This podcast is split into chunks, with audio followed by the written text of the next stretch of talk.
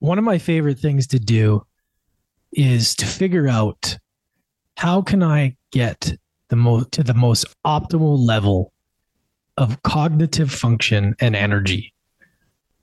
Over the years, I have tried so many different things, drank way too much coffee, tried to figure out the balance between getting energized for a podcast, but also not getting too energized where I actually go past that threshold of focus. Right. So there's a really fine line that I've noticed is that from too much coffee, it could almost be do the opposite and I get confused and I can't get my words together. Also, with no caffeine, I almost feel like I'm not energized enough.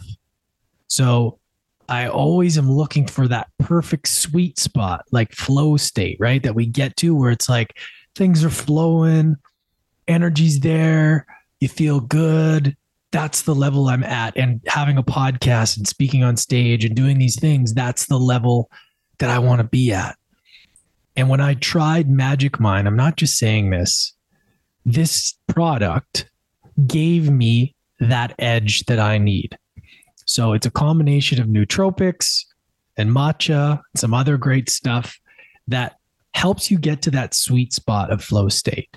You could drink it alongside a coffee. So you don't like you can have a coffee and drink it and then it'll like the, the one coffee will get you energized but it won't take you over and then the the magic mind will like bring you into this like perfect level you don't want to drink too much coffee because it's gonna it's gonna you know like i said it's not gonna help you as much. And for me what i did was i tried it with coffee which was great but i also tried it with strong tea which was also great. For me now majority of times i get i drink a strong brewed tea maybe a little bit of green a little bit of black and then some magic mind for that matcha and the nootropic sweet spot and i am just dialed. I had some before my event. I remember i drank it a bottle of it before I spoke on stage in front of 300 people. And it was like so good because I got to that level, you know. And whenever I need that edge, I like to have that product that I can count on that can help me get that word that I need or that idea and not have that brain fog, that fog or that block. You know what I mean? That we all get sometimes. And with Magic Mind, it like, I can trust that the thoughts and everything will come through. So check it out. These guys are great. I love them. And if you guys use the code UAP20, you get up to 56% off your subscription for the next 10 days with this code. And yeah, try it out. Get a box. They come in these little bottles. It's epic. You just drink it, don't have to think about it. You can travel with them. It's it's great, and it's great addition to your other beverage. So they got you, and they're they're really powerful. And if you're like me, you want to have optimal focus, check it out. Okay, so go to go to www.magicmind.co slash UAP. Use my code UAP20. That's www.magicmind.co slash UAP and use the code UAP20 checkout. And what else? Um, yeah, just go check them out. They're great. All right. Enjoy, everybody. What's up, everybody? Welcome back to University of Adversity podcast. I'm your host, Lance Essihos. We have been a little bit behind schedule with our podcast lately. There's been a lot going on, a lot of different things, a lot of moving pieces, and we have recently only been releasing once every two weeks or kind of sporadically. My goal is to get back to once a week. So thank you for being patient. And we got so many great people coming up that I want to deliver this to you. I also want to do a, more solo episodes as well. And yes, we're going to be getting back on track. And today is a great day to kick that off. We have Johnny Elsasser joining us today. He's returning, and I got his new book here, Design the Man Within. This guy's a badass. He's also the foreword is done by Stefanos Sifandos, who's also been on the show. And you know what? I'm going to read his bio right from his book. Let's go. Johnny Elsasser is a former Special Operations U.S. Army Ranger with four combat tours between Iraq in, in Afghanistan and five years protecting the U.S. ambassador to Iraq in Baghdad. Johnny has seen the field of masculinity through extreme alpha perspectives and knows the trials and tribulations the toughest men deal with on a day to day. Johnny's mission is to help men find strength in developing masculinity, to be consistent with who they are and not what society expects them to be. Johnny has shifted his fight to advocating and supporting men in finding their own masculinity and purpose as a man in today's society.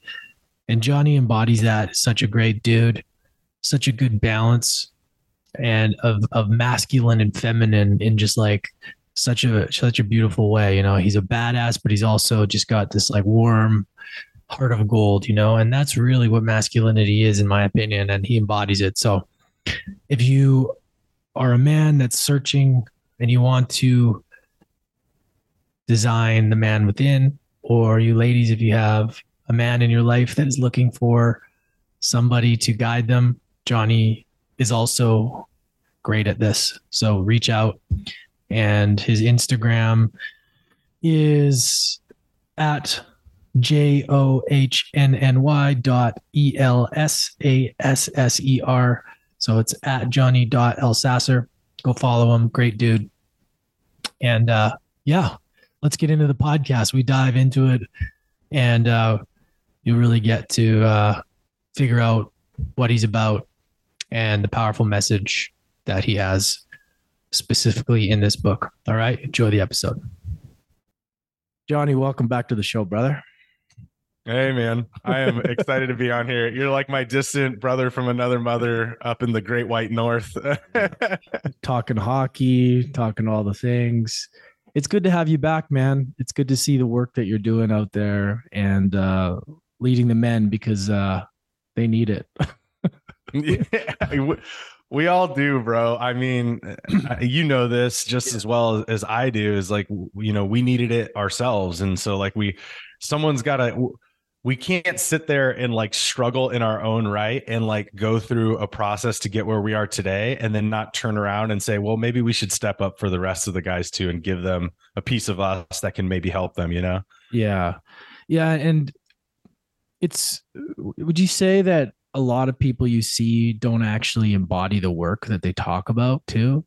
Like how important is that that you actually live the work? Like you actually live what you say yeah, like, I, dude, it's it's so important. Uh, go ahead, I'll let you finish. Like, no, no, I that's that that's just what I, I see it all the time. Like, and I even have to question myself. I'm like, if I'm gonna say this shit, I got to do it in my own life. Otherwise, it doesn't it doesn't feel good to me, you know. And I just yeah, you you see that a lot out there. You see that people say things, but then I'm like, hmm, do you do that in your life? Like, do you actually do it? you know? Yeah yeah dude this this comes up a lot for me like you know i um i do individual coaching with men and stuff and i'll give them protocols and techniques and things like that to implement in their life and then i and then i'll sit back and i'll get off the call and be like bro are you doing that right now? And i'll be like i used to do it and i'm not doing that right now. I got to get back to that practice. And so it's like for me, um, as we grow, I think like obviously we gain new tools or we gain, I don't necessarily say mastery over things, but I think we gain some comfort over it, comfortability over it. And then we end up, uh, it becomes semi natural, but then some of those things drift away. And then when we run into friction or different areas in our life where we need those tools, sometimes I don't think we go back to them. But I don't believe a lot of people also are embodying the practices they teach. I think there's a good portion of people, especially in the self development movement, I would call it nowadays, is that a lot of people will hear you and I talk about something and then they'll implement that statement into their coaching and tell people to do it because it's from two sources that can tell you it worked, right? But then that mm-hmm. person never has ever done the practice or embodied it or anything, but they're regurgitating it. And I think that's a big thing. There's regurgitation happening and then there's also some of us like that actually are doing the work. And then we have to remind ourselves that we do need to apply those things because especially i mean you know taylor mm-hmm. my wife and you know we'll go through things in our relationship and i'll be like okay bro is is this something you would tell your clients to do? Is you know how would you be talking to your client if they told you the scenario that you just went through with your wife and the communication they just had? And so i have to remember those things as well. And you know it's not not that i'm exempt from that um and i have to remind myself that i myself that i have those tools too you know? Yeah. How does somebody know what tools are right for them? Because you're right there's a lot of it's on social media. It's kind of like the loudest person wins as far as like the stuff that you hear. Do this do that blah blah blah. Look at social media look at their following or like you know you start to do their things and then you hear somebody else you do their things. You try it out. I mean i've tried all kinds of different shit over the years from diets to this and that. And it's like i'm at the point now where i'm like wait a second here. Like what actually works for me? Like what is actually yeah. something that works for me? And how do you how do you deal with that? Like how do you distill down what works for you? And like how do you advise people? Because really is so much information out there. We're information overload man and and influencers and people and all kinds of it. Like how do you how do you deal with it yourself? How do you figure what's right for you? And then how do you um how do you encourage other people the men that you work with to kind of find that for themselves? This is a really great question. And I will actually give, let me give you a little background on why I believe this, but I didn't realize we could I, you know, there's the saying, there's a thousand ways to skin a cat, right? Yeah. Like, you know, we can, we can, there's so many different ways to do every single thing in, in the world. And none of them are necessarily right or wrong. And every single one of them will resonate with a different person. Right. And so I was, uh, when I started to do all my education, so when I started to do my bachelor's and then my two, my two master's degrees, I started to realize I was heavily questioning the books I was reading. I started to realize I was questioning the academics who wrote these books. And I was like, huh, I'm starting to have this like conversation internally. Well, I don't believe that. Oh, that sounds pretty logical. This actually sounds like a good argument. It seems pretty sound. Oh, that sounds ridiculous. Okay, what were the studies done? Like all these things. I started to question all that. And I realized like they don't have any magic crystal ball. They're just human beings and they're creating an opinion based off of data that they're gathering or that they've experienced. And then they're saying they're coming to a conclusion with that. Right. And so when it comes to advice, when it comes to like things with self development or even fitness and things like that, it's like just remember that everybody you're listening to is giving you an opinion gathered around data within their lives that they're saying this worked for them but it might not work for you because we're not the same people so just remember you can question it and when you question it if it starts to make sense to you then it probably is going to be something you're more willing to implement and see if it actually works. And the other thing is when it comes to all this stuff, imagine this as like dating you don't just go out with, I mean, most people don't just go out with one person and then they're like, all right, that's it. I'm hanging it up. This is the right person for me. No, we date, right? Like, yeah. date date your experiences in life date the things that you try out to see if they work for you from tools of like self-development to fitness to dieting to all those stuff to relationship um communication all those things try different techniques because none of it is going to be exactly correct for you and some of it may not even resonate with you. So it's like if you don't if you're not willing to experiment and try it out you're never going to know. And so it's like I, now I would be very careful when it comes to like buying stuff, right? If if someone's spouting off a bunch of things like and you're they're asking you to pay a lot of money to get that and then you're like, "Oh, that doesn't really resonate with me." I'd be a little hesitant with that and be a little more investigative and critical of it before I contribute a lot of money to something like that. But everything else for the most part, you know this, there's a lot of free stuff out there that everybody and there is an overwhelming amount of content, but majority of it is relatively free. You can experiment with a lot of the free things mm. and see how that takes to you and your life. And then the other, the last piece to it, um, I've been blessed in my life to be able to see uh genu- genuine people for who they are if they are genuine and i can pretty much see people for like either frauds or snake oil salesmen pretty quickly uh, whether it's online or whether it's in person. Like I can actually feel this out pretty well. Mm-hmm. And that has led me down a path of, of knowing what tools I want to experiment with because I value people who are very genuine. Mm-hmm. So I would tell people that if you're going to look at content and information and tools and techniques, I would also say looking at people who may resonate resonate with you um, pretty well and evaluating them based on their ability to be genuine and open and be real and say, okay, do I believe that is who they are that they're presenting to me right now? And if not, I would be very weary of what they're passing off because the high likelihood is if you don't get that connection of genuine uh genuineness with them if you don't get that with them then high likelihood is the tools they're giving you are probably regurgitated. They're not practiced. So that would that would be another piece that i would say. How did you develop that would you say that's your intuition that you developed because i can resonate with that a lot into feeling out people and just you can just tell. And you can just tell like that's that's a good dude that guy's full of shit or like you know what i mean? Like there's like this there's this knowing or feeling. Like what how did you develop that? Is that something that you've always had or did you have to develop it you know doing the I, kind of work that you did I, I would love to say it was the work that I did. I think the work I did in special operations and protection, um, I think that work helped to solidify it. But my reality, when I think retrospectively at that and I try to be objective, I would actually say it was because a lot of how I was raised. My uncle, who's my my close friend, my godfather, he was the one. Also, you appreciate him because he's the one that got me into hockey. But he's the one a great dude. that really he's he's the one that taught me like what a good man looks like, what an honest man looks like, and how they present themselves in their flawed state and in their, you know, um, in their refined state. And he helped to show that to me. And I think that from an early age, I had the ability to see that one.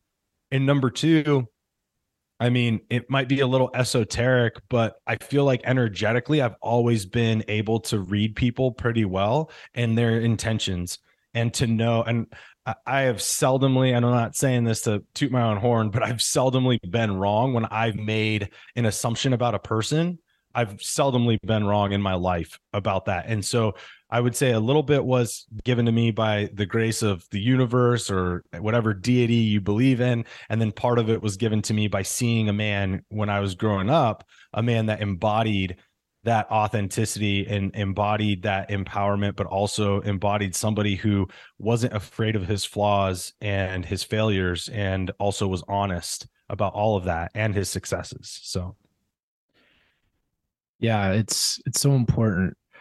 I'm curious, you know, because having a wife like Taylor who's so spiritual and then, you know, you being in special ops, it's such an interesting match. Like how much has that helped you in how you see life. Like you know there is she's probably a lot more esoteric a lot more you know believe in this and do that you know all of that. And i think that it's important to have that balance. How has that helped mm-hmm. you like from being you know because most people in special ops or marines or anything it's like they're this they're very rigid right? And it's hard to get out of that rigidness. Mm-hmm. so right? That's what i've noticed. How has that been for oh, you? yeah like how has that been for you in the work that you do at being able to have that that well-rounded perspective or that be able to to kind of go there and have a little bit of that esoteric stuff like what is that yeah. like for you it's been rough yeah i'm not gonna it probably challenges you it. a lot right it challenges your beliefs a lot right all the time, even to this day. like even after all the work I've done, to this day, it challenges it challenges the shit out of me. Um, and it's beautiful in that because the fact that I am constantly being challenged. So it is constant work for me. Yeah. Um, but you're right. That is that is my mindset. That's always been my mindset. I've, you know, I think men in general, like if we take a step back and not even just put it into military terms, but men in general, we're pragmatic, right? Like we look at everything as solution based. So we need to find one plus one equals two. Um, we need the logical steps in our lives. And so that's how we see everything. And also in ancestrally we're programmed to be the protectors and to be the providers. Like that is in a tribe that's what we were because we're bigger and stronger right? So like that was our role.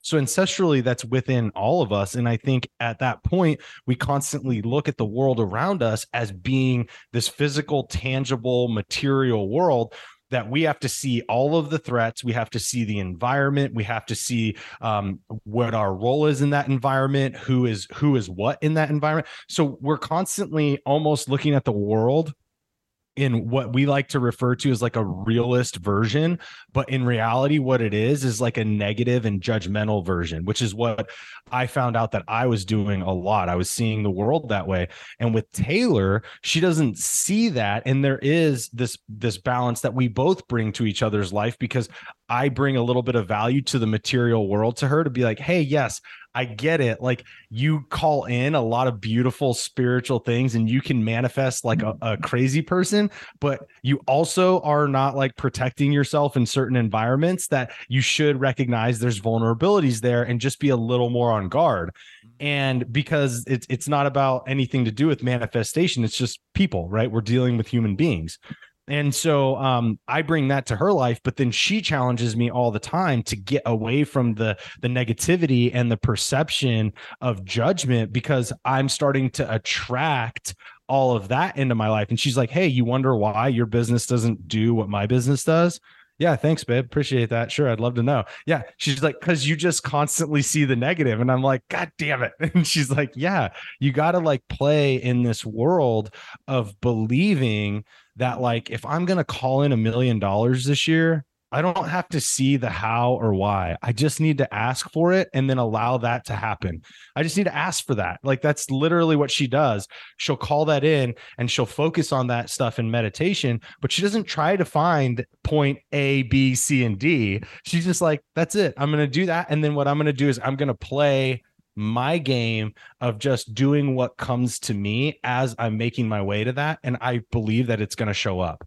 And it's this resignation to that that I am still learning and constantly get challenged with on a regular basis. And it's so interesting. so true because as spiritual and how all that work that I've done over the years, still, man, I still have this like real skepticism that shows up. And I think it's good to be healthy skeptic, right? But still, like, mm-hmm. even though I know that, and, you know, I've heard Taylor talk about that, I've heard other, you know, people that have been able to manifest all this stuff. And I, am still like, yeah, but fuck, like, like I'm like, I know. And then I, and then you, you kind of have to ask yourself, yeah, like, what am I focusing on actually? And, yep. and it usually, because you're manifesting shit all the time, right? Whether it's good all or bad. Time. And it's like, oh, yeah. And it's easy right now, especially with the world and everything's going on. It's because you want to be aware, you want to talk about things that are important but it's easy to get lost in the problem and not the solution of things. That's what I found. I'm mm-hmm. like, whoa, wait a second, pull it back a little bit. Like you can't like you can't just keep beating the, the problem to death. You gotta like, what's the solution here?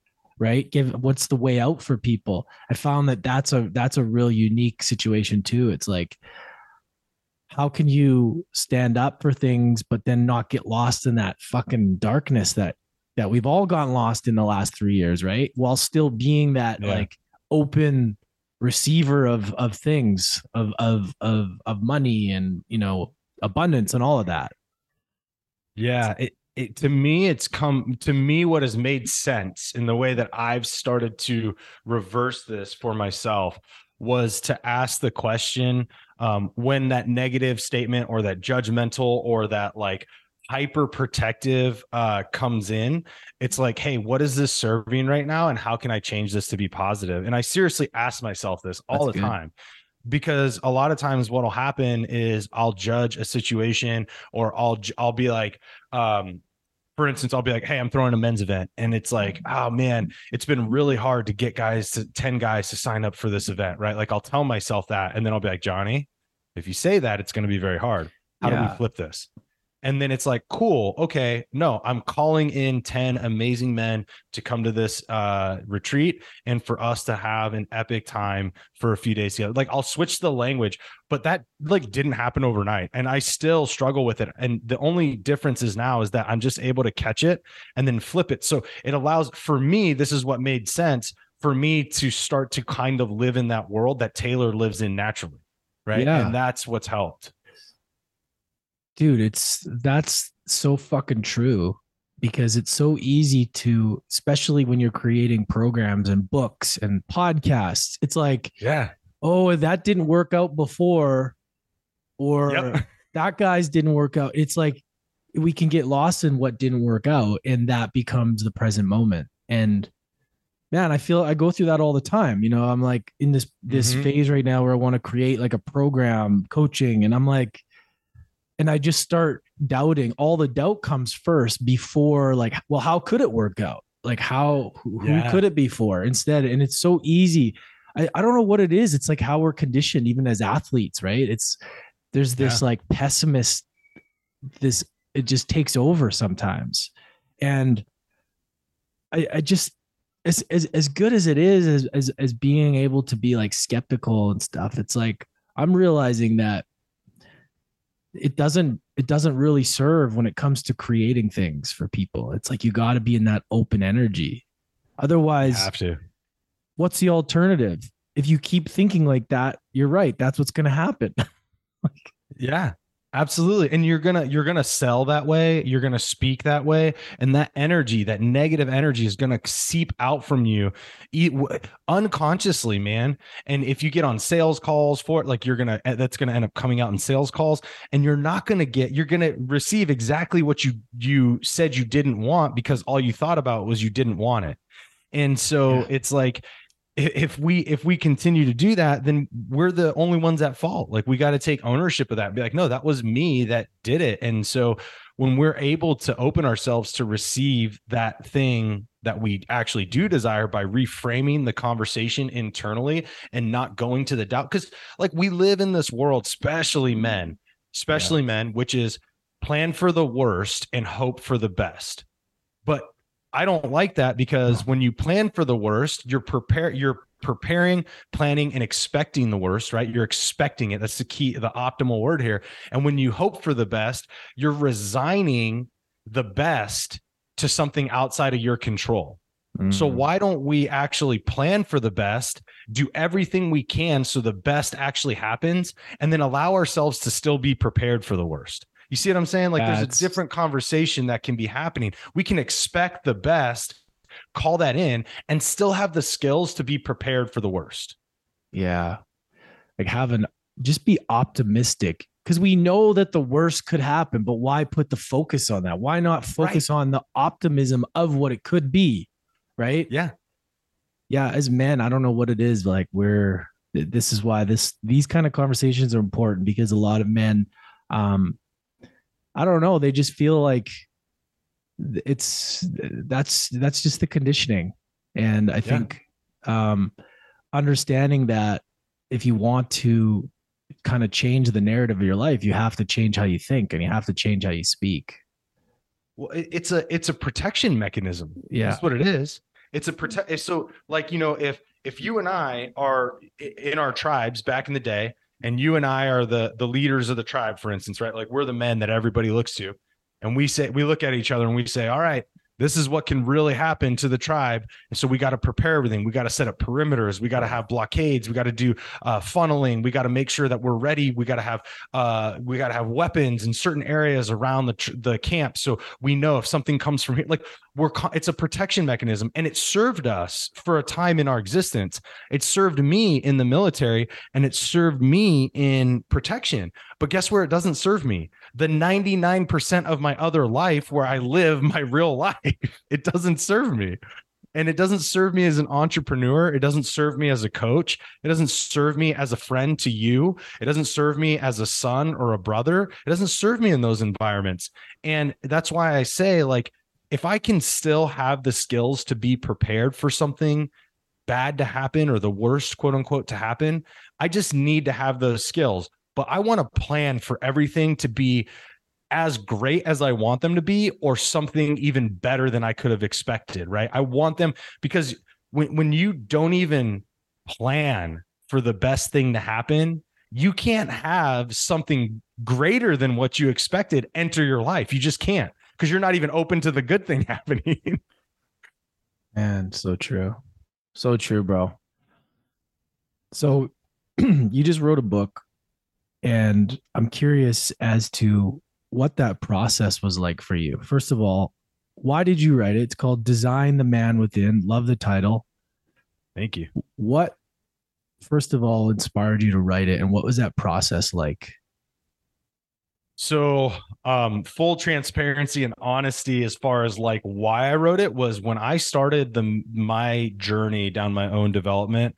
The first men's book I got handed was this very esoteric, energetic book that I couldn't resonate with and put it down a, like a quarter of the way to. I basically what was it? Vomit. What was it? Book. What was it?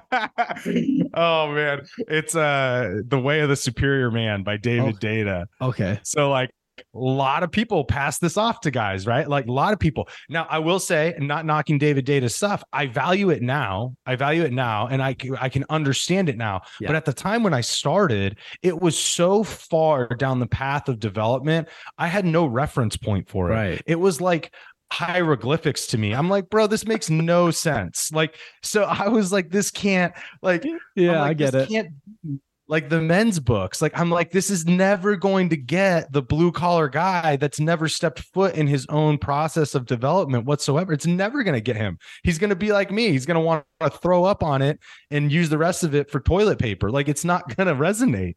Yeah. And uh, again, David, if you're listening, you know, no, not knock on you, just letting you know that doesn't really resonate for guys just entering. Just being honest, bro.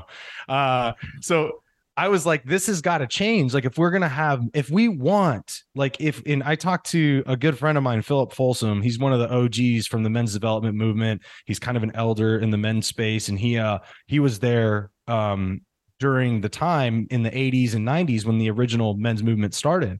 And he and I had this conversation on my podcast, and he was like, Yeah, it failed because every single normal dude was left behind. He's like, the men's movement catered back in the 80s and 90s, it catered to like 0.05% of men.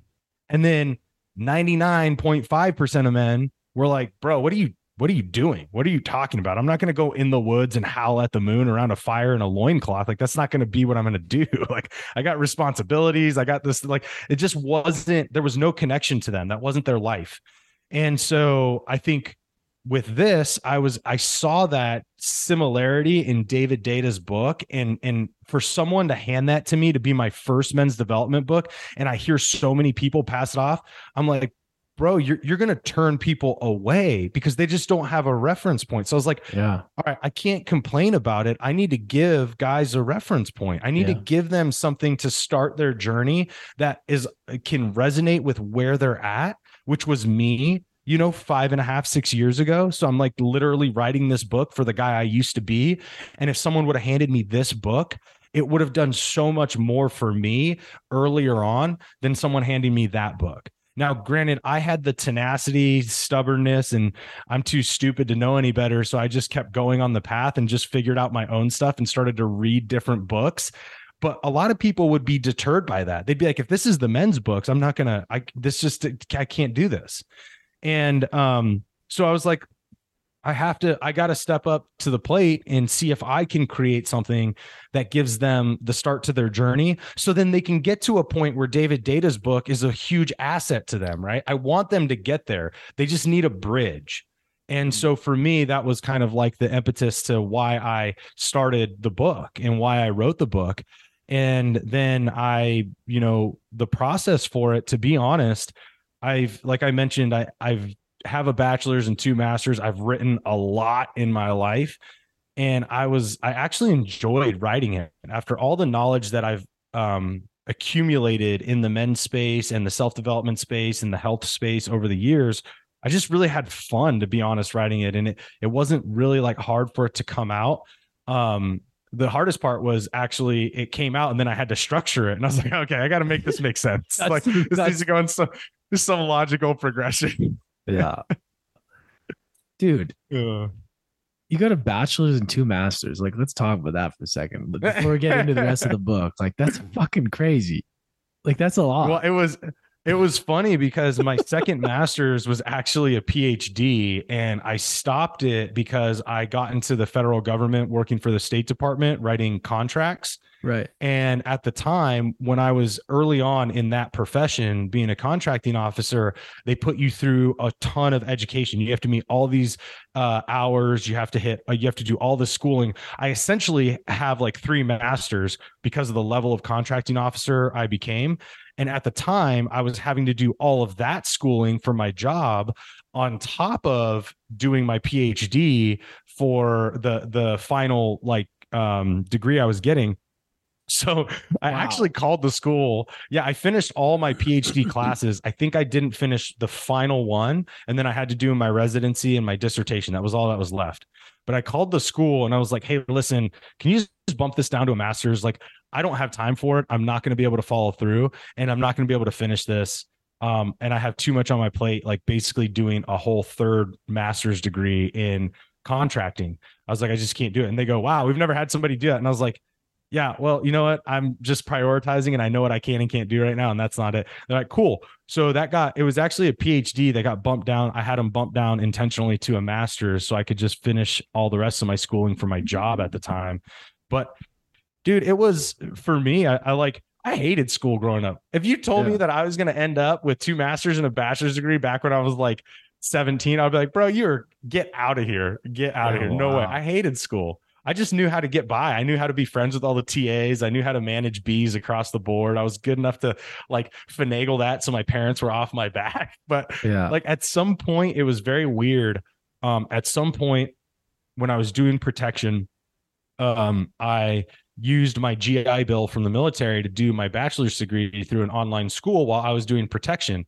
And all my buddies were playing Call of Duty on their Xboxes and all this bullshit. Like they were playing all these ga- video games overseas because we had so much free time. Obviously, when we weren't working, uh, doing protection, we just, you're literally you can't go anywhere. You're on this tiny embassy that's like literally four square miles. That's it. Like you just don't have anything to do.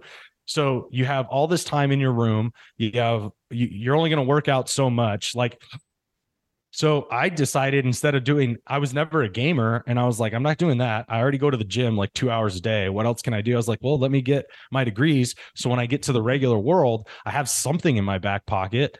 Uh, little did I know, degrees mean nothing. It just really helped me to learn how to educate myself and how to research because I use none of my degrees for for you know my job now as an entrepreneur and stuff. But that was what it was, man. I just dove in and started to do it. And I realized I liked it actually. I liked questioning teachers, which was really funny to me.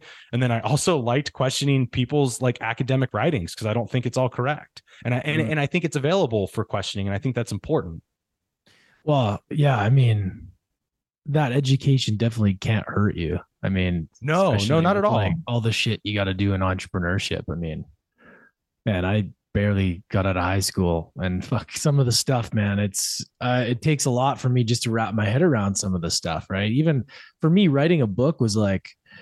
I, here's the, the honest truth. I'm so used to using my phone for everything that when it came to the book Mm. and like writing on a computer, it was like I had to get used to it again. It was it was the weirdest thing Oh wow. like because i'm so used to doing most of my stuff on my phone now which is so weird man but like actually sitting there and and like and using the keyboard and and just i don't know. It's it, was for me for me it was like just kind of getting back into that uh i don't know we live in such a world where everything is just off on our thumbs and our fingertips and everything's you got these apps.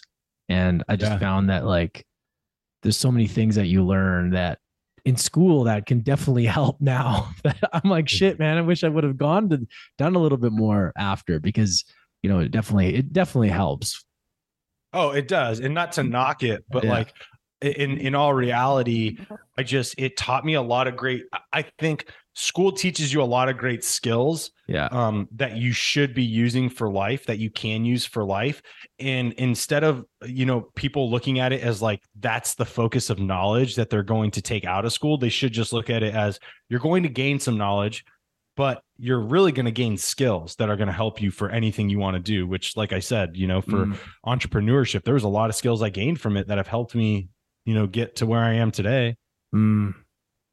yeah no definitely so so walk us through i want to hear kind of what you do for you designing your own self your own man like what is because you're in great shape you're doing well what does your day start out like? Like when you got to have a great day, what does Johnny do? And what kind of what kind of nutrition like what what do you recommend i don't even think we talked about this on the last podcast as well and i think it's important because again a lot of this stuff has to do with like how you nourish your body how you start your day and i'm yeah. curious as to like what that looks like for you to be able to stay in good shape you know mind body spirit it's it, this is uh it's this is a big question because the fact that like there's a lot I do and it's through over the years of gaining a lot of knowledge around this but it, it's like you know I've done bodybuilding too so it's not like I I haven't done these uber strict diets and competed right? So I know what that's like and when people hear this, like there'll be some fitness coaches like, oh, that's stupid. I'm like, bro, listen, I'm a big fan of macros. I'm not a big fan of structuring your meals in the sense of like you have to eat chicken, rice, and broccoli. Like some people need that, right? Because they're not good at at being diverse. But the thing is, the way that I'll, I'll start with diet is like I'll u- utilize my macros. I'll be like, okay, I want to be 220 pounds and I want to be a fit 220 pounds. What does that look like? Okay, it's so many grams of protein, so many grams of carbs, so many grams of fat. And then I will structure my meals around that, but I will not structure my meals where it's like the same meal every day or every even every every meal is the same like every lunch is the same every dinner is the same every breakfast is the same. I don't do that. I allow myself flexibility because some days i'm like hey man all i really feel like for lunch is like cottage cheese and so it's like I'll do cottage cheese and I really like cottage cheese. I'll incorporate foods I really like that fit into my macros. That's the beautiful thing about macros. So when people do that, like if anybody's out there listening, they're like, how do if you want a sustainable diet, just get your macros. You can freaking go online and plug that in, get your macros that you want for your weight and for how you want to look, and then just utilize those as your boundaries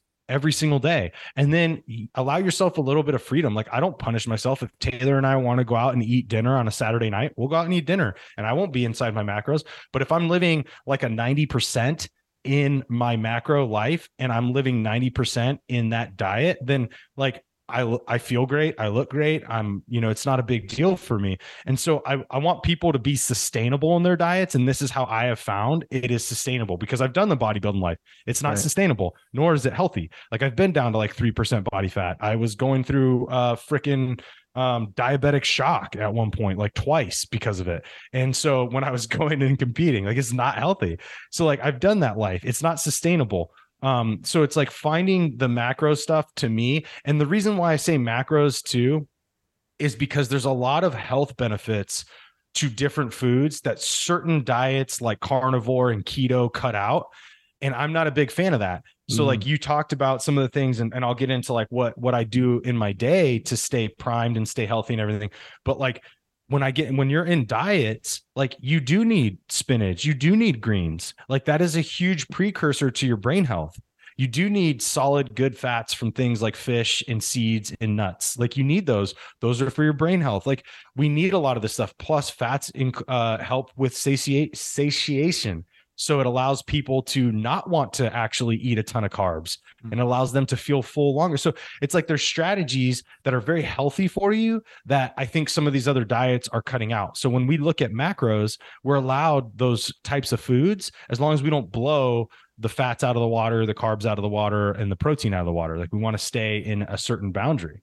You still so got to stay within within calories a little bit. You still got to be within it's not even so much calories. Calories are are not really the thing. It's actually literally just your carbs your fats and your like your macros, when you're bodybuilding yeah. nobody does i mean i don't know anybody that does. Maybe like the super high competitors might do like calories but they're at like 10,000 calories because they're huge bodybuilders but like for when all the bodybuilding stuff just bases you on macros every single one of them i, I got friends who've competed in uh, one of my friends philip ricardo is like the like the he's like the I don't know, for a lack of better word, he's like like the Arnold or he, the Ronnie Coleman of Mhm. or the Phil Heath for like uh all natural bodybuilding.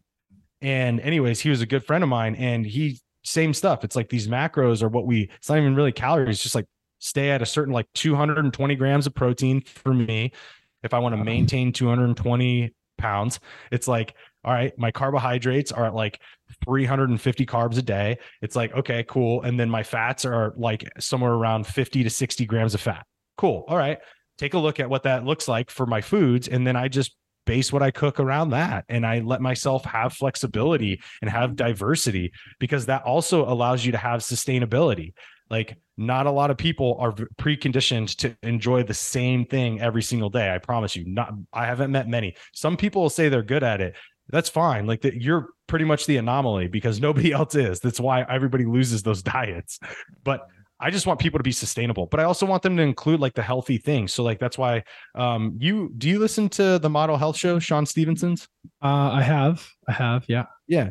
So Shawn Stevenson, one of my favorite dudes, um, he wrote a book called Eat Smarter, and Yeah. he puts a ton of evidence, a ton of studies and evidence behind certain foods and what they do. And if people want to lose fat, you can do things in the morning like putting grass-fed butter in your coffee or your tea and that actually promotes thermogenesis contrary to popular belief there's all these studies that support this so like there's things like that that you can incorporate and they can keep you inside your macros and assist you in expediting burning fat and stuff like that. Mm. So that was a great book that helped me, but it also allowed me with the, that paired up with the macros, I could keep a lot of these things that studies were showing help your brain health. They help your uh, cognitive function. They help your gut health. All of that stuff. They help muscle building. Like all of these things help you but you are forced in a lot of other diets to cut some of those out and that's not good so that's what i would say as far as diet goes Yeah. Oh man, it's uh over the years it's been crazy. Cause like there's been yeah, like bulletproof coffee I started drinking in 2012. Like it's and then there was the keto movement and there was the well first there was the low carb or there's the paleo, then there's keto and then Yeah. there's carnivore and then there's then there's uh meat uh meat based with fruit and then there's you know then there's people coming back and going back to the old school way and now calorie counting is coming back and there's just there's so much and i feel like again it's it's this information overload and it's Yeah. hard because everybody you talk to has a different opinion on it and like would you say then would you say then if you had to like group in like let's let's say we had to name the diet just to make it easy for people to relate to would you would you say that something like a paleo ish would be kind of what you'd go for like if you had to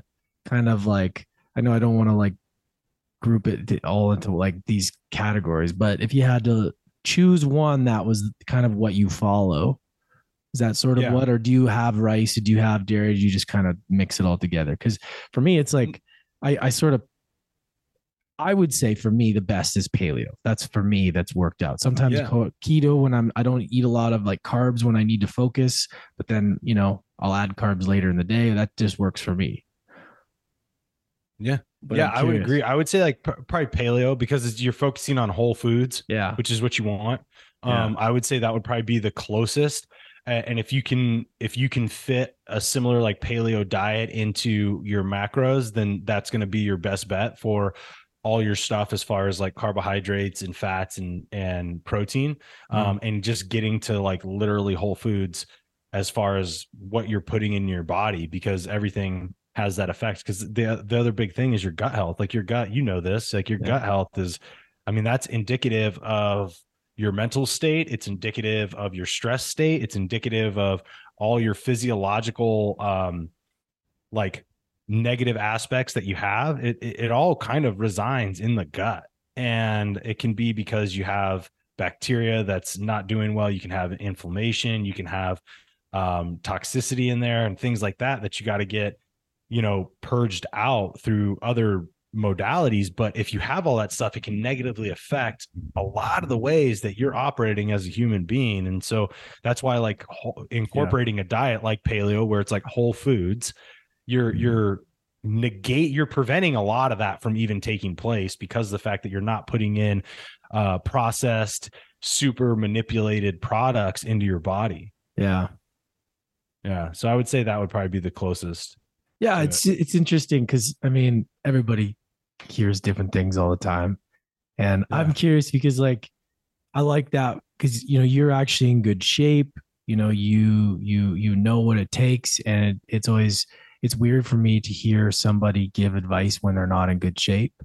Like it's like, yeah, I wouldn't want to look like you anyway, fucker. No, yeah, I love that, dude. It's so funny. I was, uh, I was, uh, Wes Watson says this all the time. He like, yeah. he's like, dude, if if that guy is telling you how to lift and he doesn't look like you want to look like why the fuck are you listening to him like you know if this yeah. guy's telling you business advice and he doesn't have a business that's making millions of dollars and you want to make millions of dollars why are you listening like don't be listening to those people isn't that the truth though right yeah it is yeah. it's so true but yeah.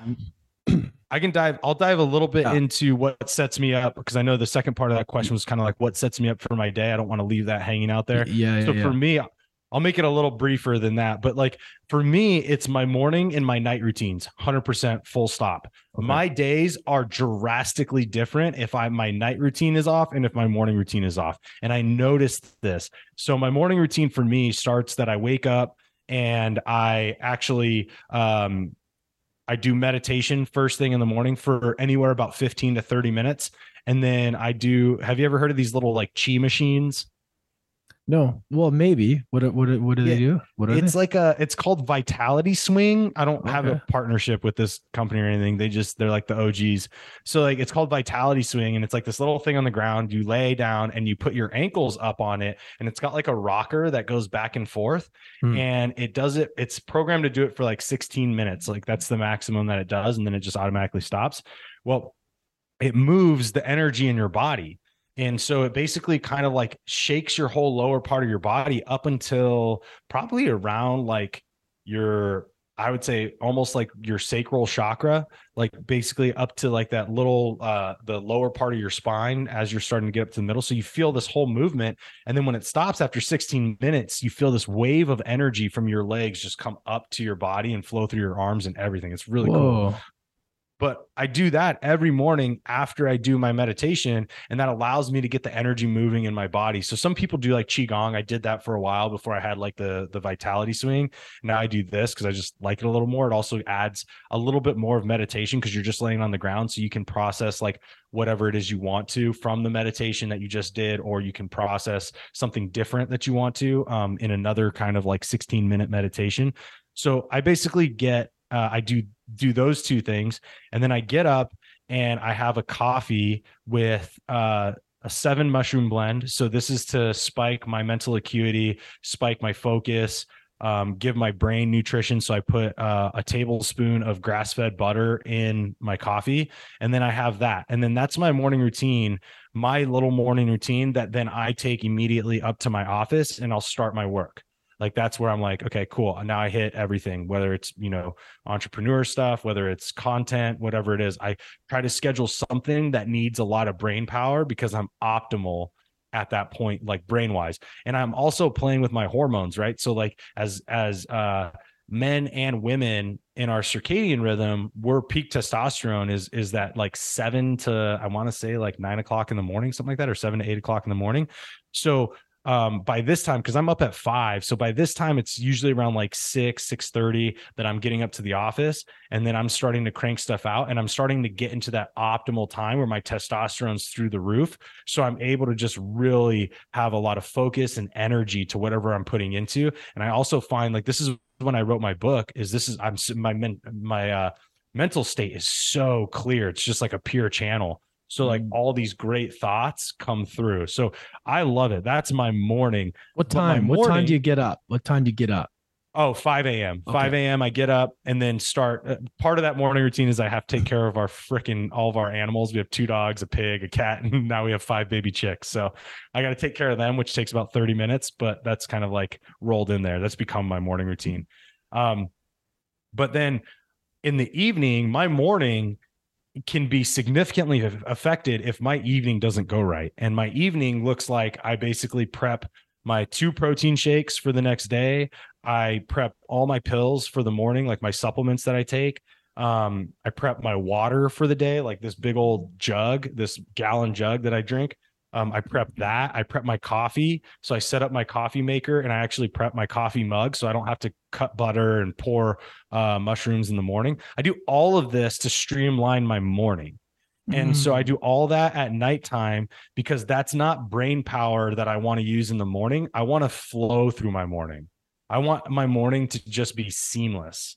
So I set all of this up at the end of my day and it's non negotiable. Like if my wife and I go out to dinner on a Saturday night and we don't get back till 10 or 11 at night, I will stay up for another 20 or 30 minutes and just set all of this stuff up. Like I just it's it's a thing that I have to do and it doesn't matter. So I set all that up and then I typically will read for 30 minutes. So I put down like I put down this phone, like I will not look at this phone um, at minimum 30 minutes before I go to bed. Uh, I'll read before I go to bed, and then I journal for about like mm, somewhere between like five and 10 minutes and typically just journal on some things that I'm grateful for. And then what I do, and this is what every I learned this, I think it was from Jim Kwik. Um, write down a question that you want answered. So I'll write down a question that I want answered. And what you're doing as you do that right before you go to bed, right before your brain starts to shut down, you switch to the dream state in the unconscious, is your brain puts that into the unconscious and your subconscious is a million times more powerful than your prefrontal your prefrontal cortex.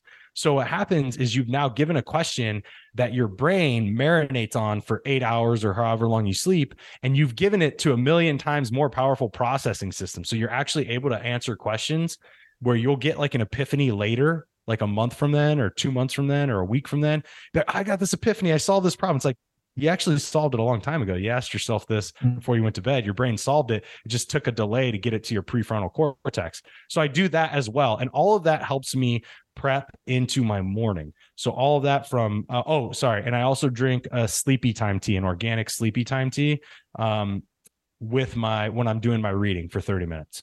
So I just drink tea, I do my reading, and then do my journal like five to 10 minutes right before I'm going to go to bed. Man, that makes so much sense the nighttime. Like what really landed with me, what you said was that you want to have, you don't want to use brain power that you don't need to in the morning. That just something went off for me. I'm like, yes, that makes yeah. sense because you want to get all that shit done so that you wake up and you just, it's all there. You don't have to think. You just, and then right into work because all that stuff is a cost of like your brain yeah. having to do this and that. And, it adds up.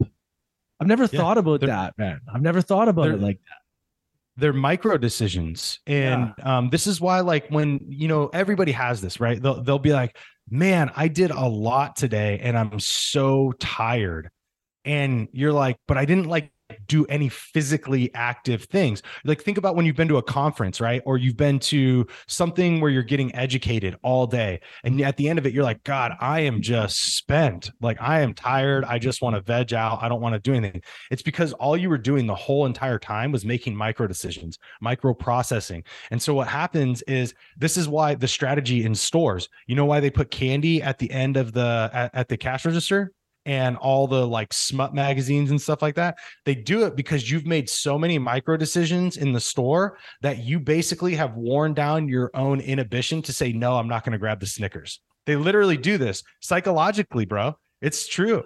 They do this oh, stuff. Oh, wow. Yeah. So like we we should use that to our advantage too if we know that right make all the decisions the night before while you're already gone your brain's already active and you're processing and then allow your brain to just flow in the morning to just be and then allow it to focus on the bigger things like okay i'm getting up to my office and i'm going to start creating content what's the content I want to create? And all your brain power is focused on content. You have no depletion of micro decisions you made at all because mm-hmm. everything you did was streamlined.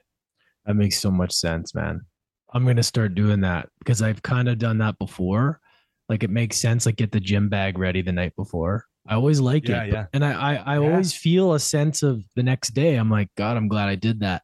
But it just didn't click in that way that it's like, oh, it's actually saving brain power. And like now that's enough for me to like make that a focus. So thank you for that. And I think a lot of people that's going to resonate with them because why create unnecessary chaos in the morning when you just need to get your shit done and you just want to get into that flow state? Like, why create that?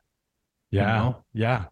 And leverage leverage your hormones, man. Your hormones are your testosterone's cranking in the morning.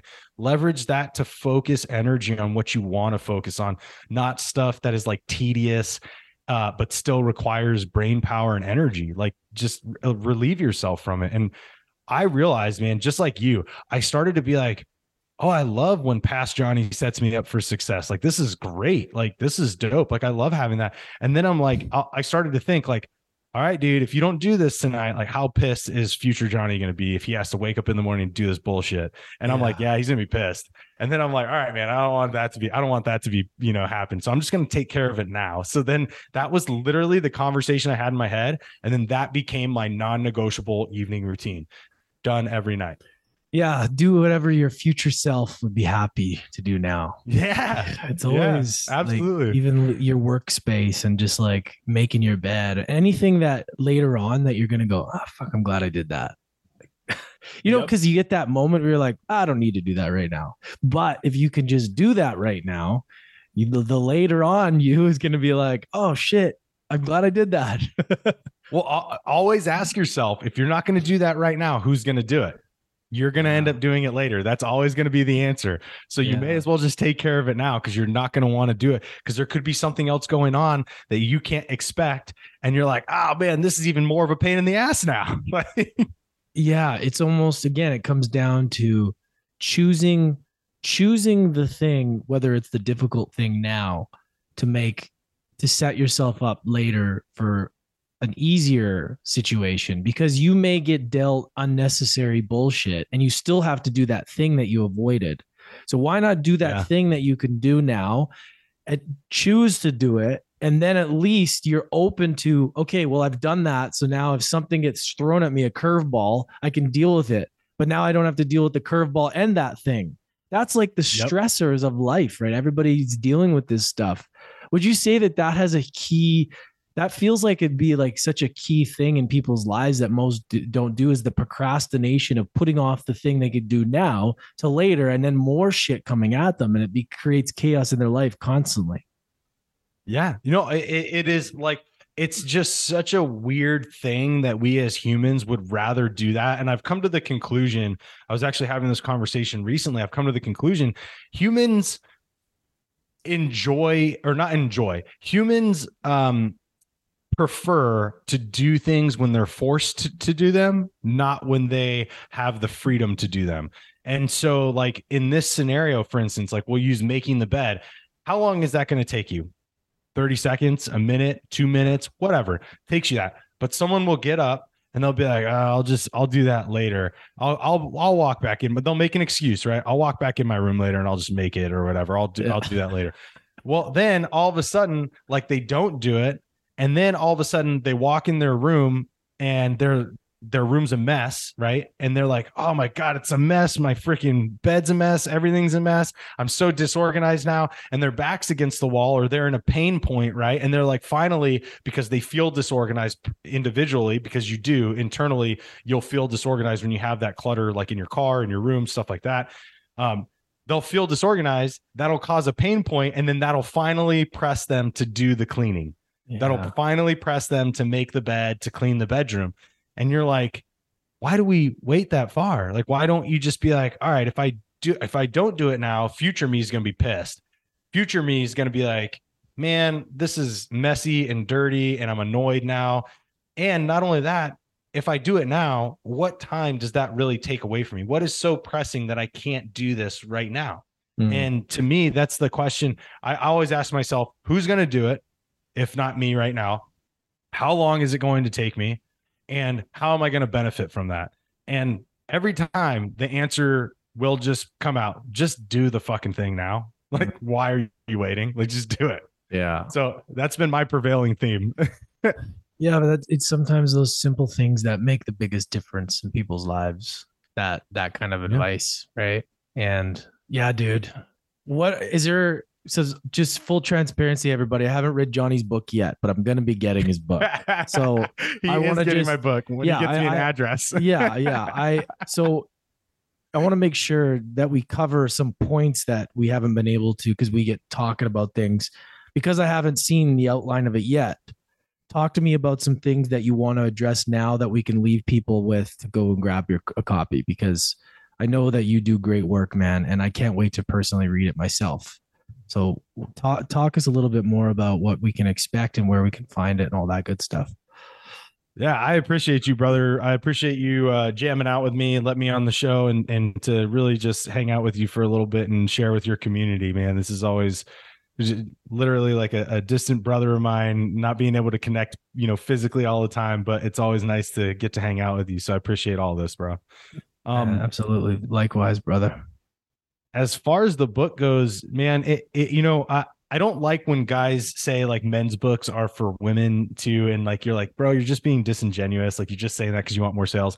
I've had Taylor read this. I've had a couple other women look at it, and they're like, it's great for me to understand what you guys are experiencing. So I'll just start with that. Like women don't necessarily always get the insight because we're always not the best communicators about what's going on internally. And just a disclaimer to all you men, I do let some of our secrets out. So sorry, not sorry. Um, but at the end of the day, it does help women understand us a little better. It helps them to support their partners a little better and to give them a little bit of grace, knowing some of the things that we kind of carry around with us that we don't talk about.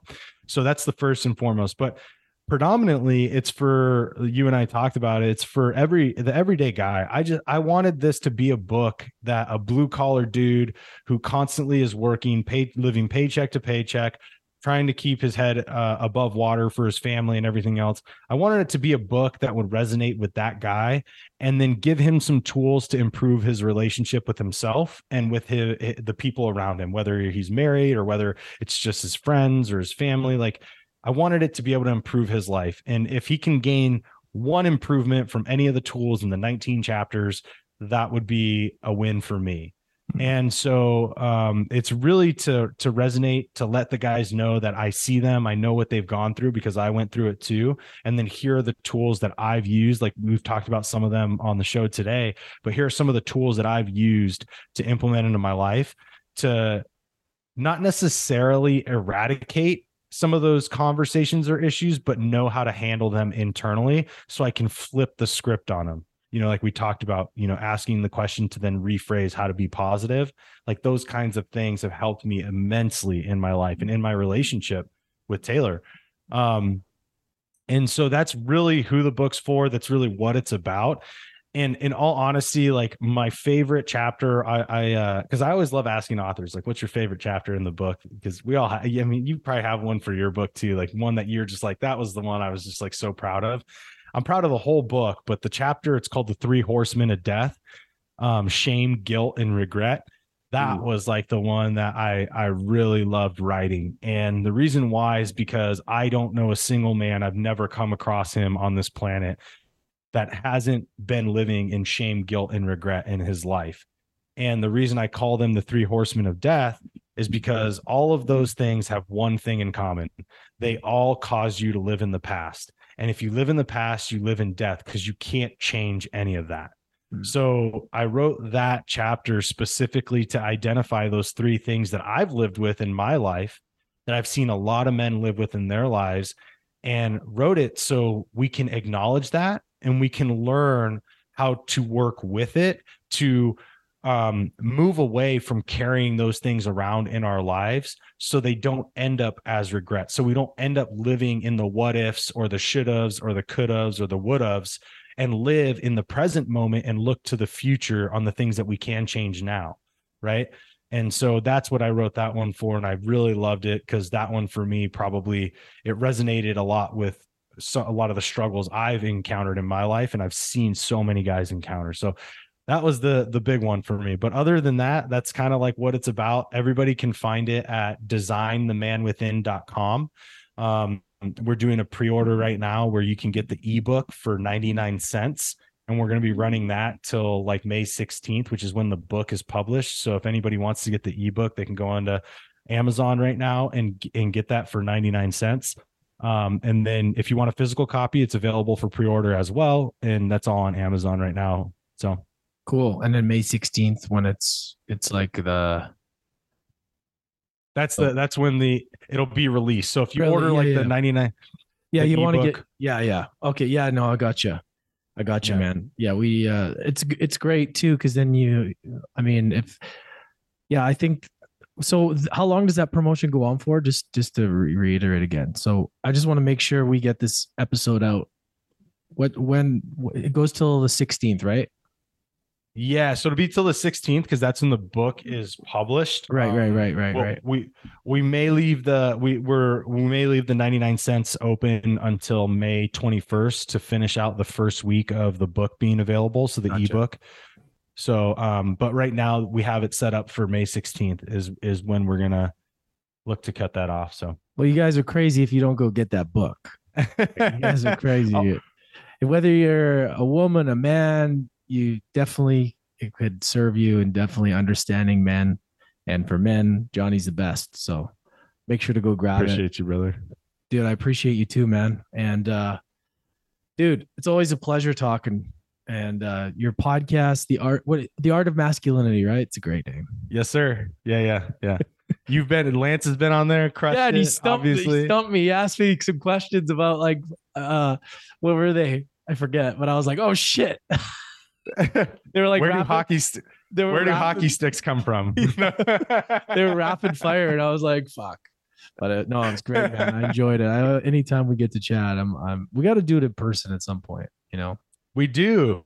We do, man. I'm hoping that you'll get your make your way down to Charleston or or uh, we'll get to meet up in old Costa Rica, man, our stomping Oh, grounds. We we all love it down there. So Taylor's there right now. oh, amazing. All right, brother. Thank you so much. Thanks, everybody.